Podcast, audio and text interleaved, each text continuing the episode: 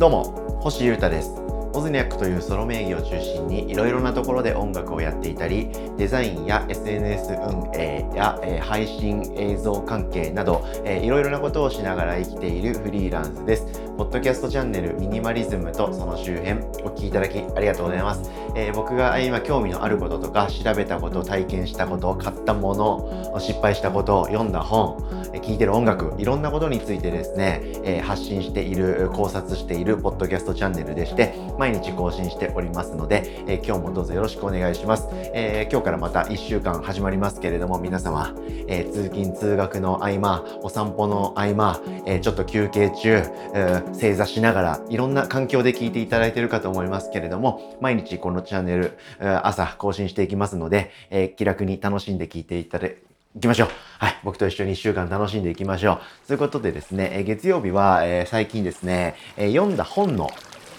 紹介をしてみております。2022年はですね、僕はミュージシャンとして、まあ、音楽活動はいろいろやったり、あれを考えたり、これ考えたりあるんですけど、その周りの、まあ、人としての暮らしというか、生活に関する、え、目標というか、計画としてですね、えー、本を50冊以上読むということを決めました。もともと本結構読む読むな読んでるタイプかなって自覚はしてるんですけど、えー、それをもうちょっと強めて、えー、いろんな知識とか、えーま、歴史とか学んでいきたいなということで週に1冊読めば年間50冊以上になるかなというところで、えー、そうやって明確に目標を掲げました。はい、その上でその目標をしっかり継続していくための一つのポイントとしてですね、えー、読んだ本をみんなに話すと。いうインプットからのアウトプットをするということで、その本の内容を自分の中にこうちゃんとね定着させたりあとは皆さんにも発信したり共有したりすることで楽しんでいただけるのではないかと思いましてですね、そういうシナジーを埋めるかなということで、週に1回、ブックレビューみたいなものをしております。今日はですね一旦ちょっと堅苦しい本なんですけど全然実はそんなことないというはい、優しい本です。楽しい本です。そしてちょっと本を読むこととか物を買うことについてもちょっと思ったことがあるんでその辺についても掘り下げられたらななんて思っています。お付き合いお願いします。今週読んだ本はです。今週紹介したい本はですね文系でもよくわかる世界の仕組みを物理学で知るというですね本です。一旦硬いでしょう。方ですよね。これ松原隆彦さんと読むんでしょうか。はい、えー、そんな方が書いてくれた本でございます。文系でもよくわかるということなんで割とこうあの数式とかね堅苦しい用語はあんまり用いずにですねできる限り噛み砕いて現実社会に落とし込んで物理学っていうものについて、えー、話をしてくれているそんな本ですね、はい、いかがでしょうか。興味湧きましたか？皆様。まあそう簡単には興味湧かないっすよね。物理って言われましてもみたいな。え、無人っすけどみたいなことですよね。あの簡単にですねそのこの本の内容を説明しているプレスリリースの文章があるんでまずそれ読んでみますね文系でもよくわかる世界の仕組みを物理学で知る内容最先端の物理学が金融の世界を制している輪廻転生は物理学では正しい。AI が人間を不死にする。日本の宇宙論。物理学の第一人者が解き明かす新しい世界の見方。最先端の物理学を誰でもわかるように解き明かします。量子論によって我々の人生が変わる。文系でも物理学に興味のある人や新しいものの見方を模索している人に向けた新しい物理学の解釈。こんな本です、はい、ちょっとだけ具体的な話出てきましたねで、表紙にもですね、もっとなんかいろいろ書いてあるんで、それでもうちょっと読もうかな。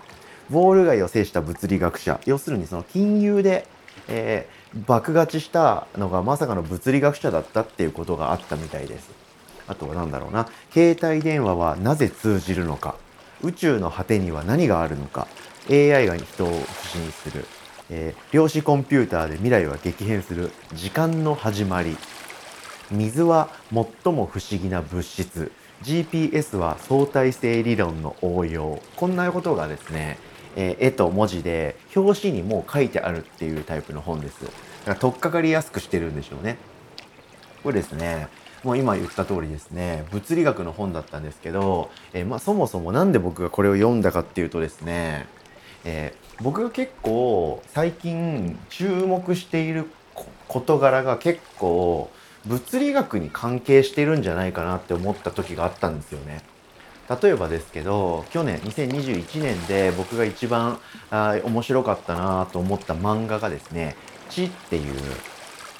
あの天動説とか地動説とかその辺りを題材にした漫画なんですよね。でこれも多分その天文学とかって物理学とかと結構関係の深い、えー、話なんで、えー、1個あるでしょ？ね、であとあの中田敦彦の YouTube 大学でですねいろんな動画見てるんですけどそれもですねその宇宙創生みたいな宇宙の話とかの回がめちゃくちゃ僕好きで何回も見てるんですよ。で、えそのあっちゃんが喋ってる動画って本のレビューというか本を解説しつつレクチャーしているみたいな動画が多いんですけどそこで取り扱ってるのはですね、サイモン・シンという方が書いた宇宙創生って本なんですね。で、これ僕読んでめっちゃ面白かったんですよ。まあ、こういうことですとか、あとは2022年に入って、えー、読んだ、えー、あ、読んだじゃない、見た映画ですね。テネットっていう映画があるんですけど、クリストファー・ノーランの最新作で。で、これもですね、まあ、時間が逆行するとかあそういう結構ミラクルが起こる映画なんですけれども理論的には物理の応用みたいな感じみたいなんですよね。ほら、どうですか？皆様。なんか僕、物理づいてませんか？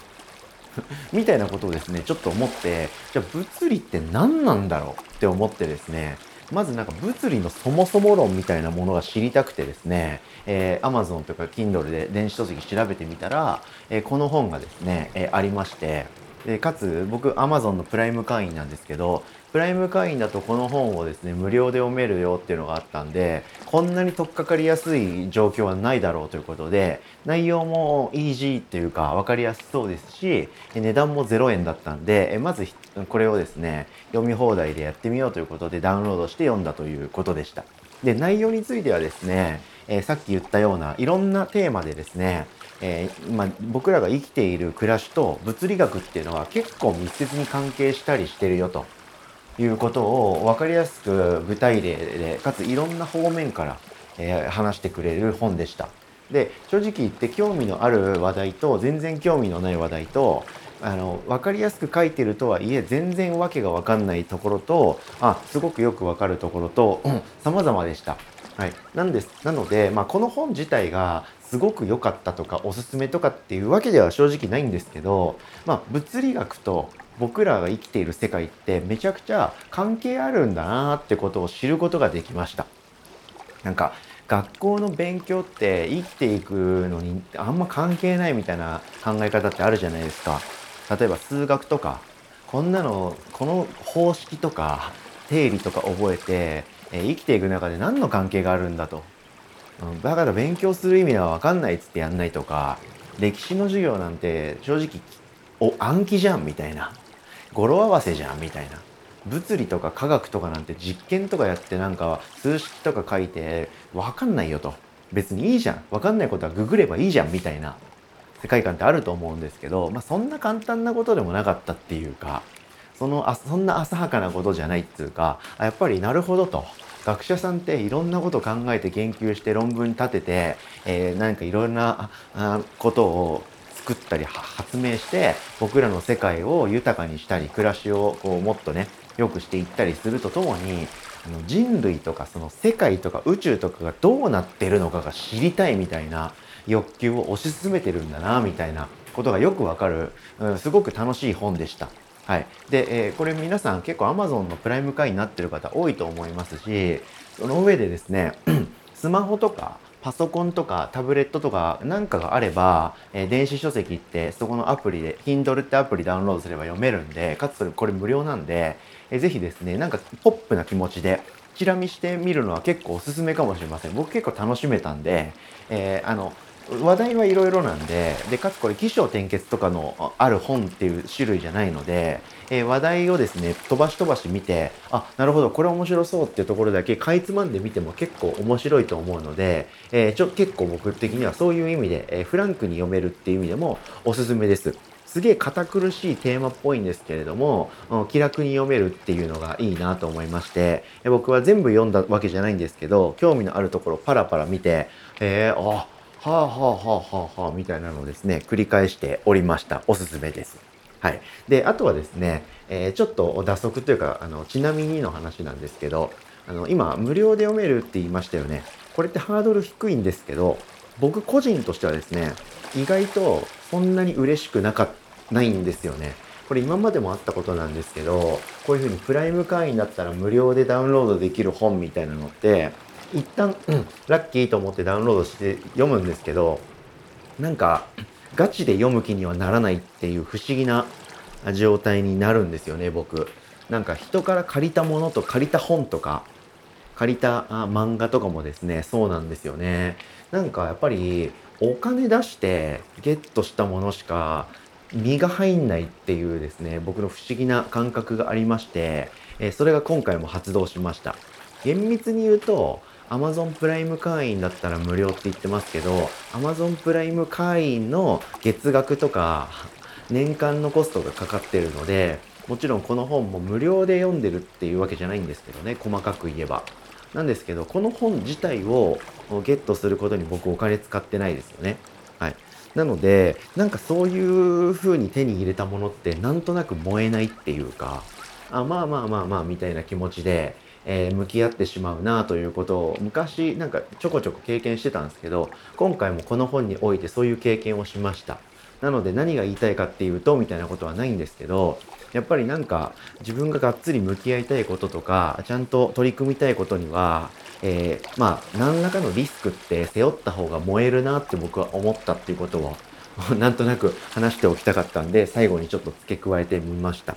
はい。大人になってきてるっていうことなのかもしれないですね。何でもかんでもタダでゲットできればいいじゃんみたいな感覚に僕どうしてもならないっていうか、はい。なんか違法で読める無料の漫画サイトとかって、なんかまあ当然ですけどクソだなって思いますし、はい、なんか作家さんとか作り手にできる限り還元したいなって思うんで、えー、できる限りねあのお金を出して、えー、いろんなものをゲットしてそれで楽しむってことをやっていきたいなって思ったしみんながそういう気持ちになったら、えー、作家というかね何かものを作ってアップであとアップロードうんアウトプットしてる人が、えー、もうちょっと還元されていい世界ができるのかもとかですね、ちょっと考えちゃいまして、はい、世界の仕組みってこういうことなのかもな、みたいなことで物理のことを勉強しながら、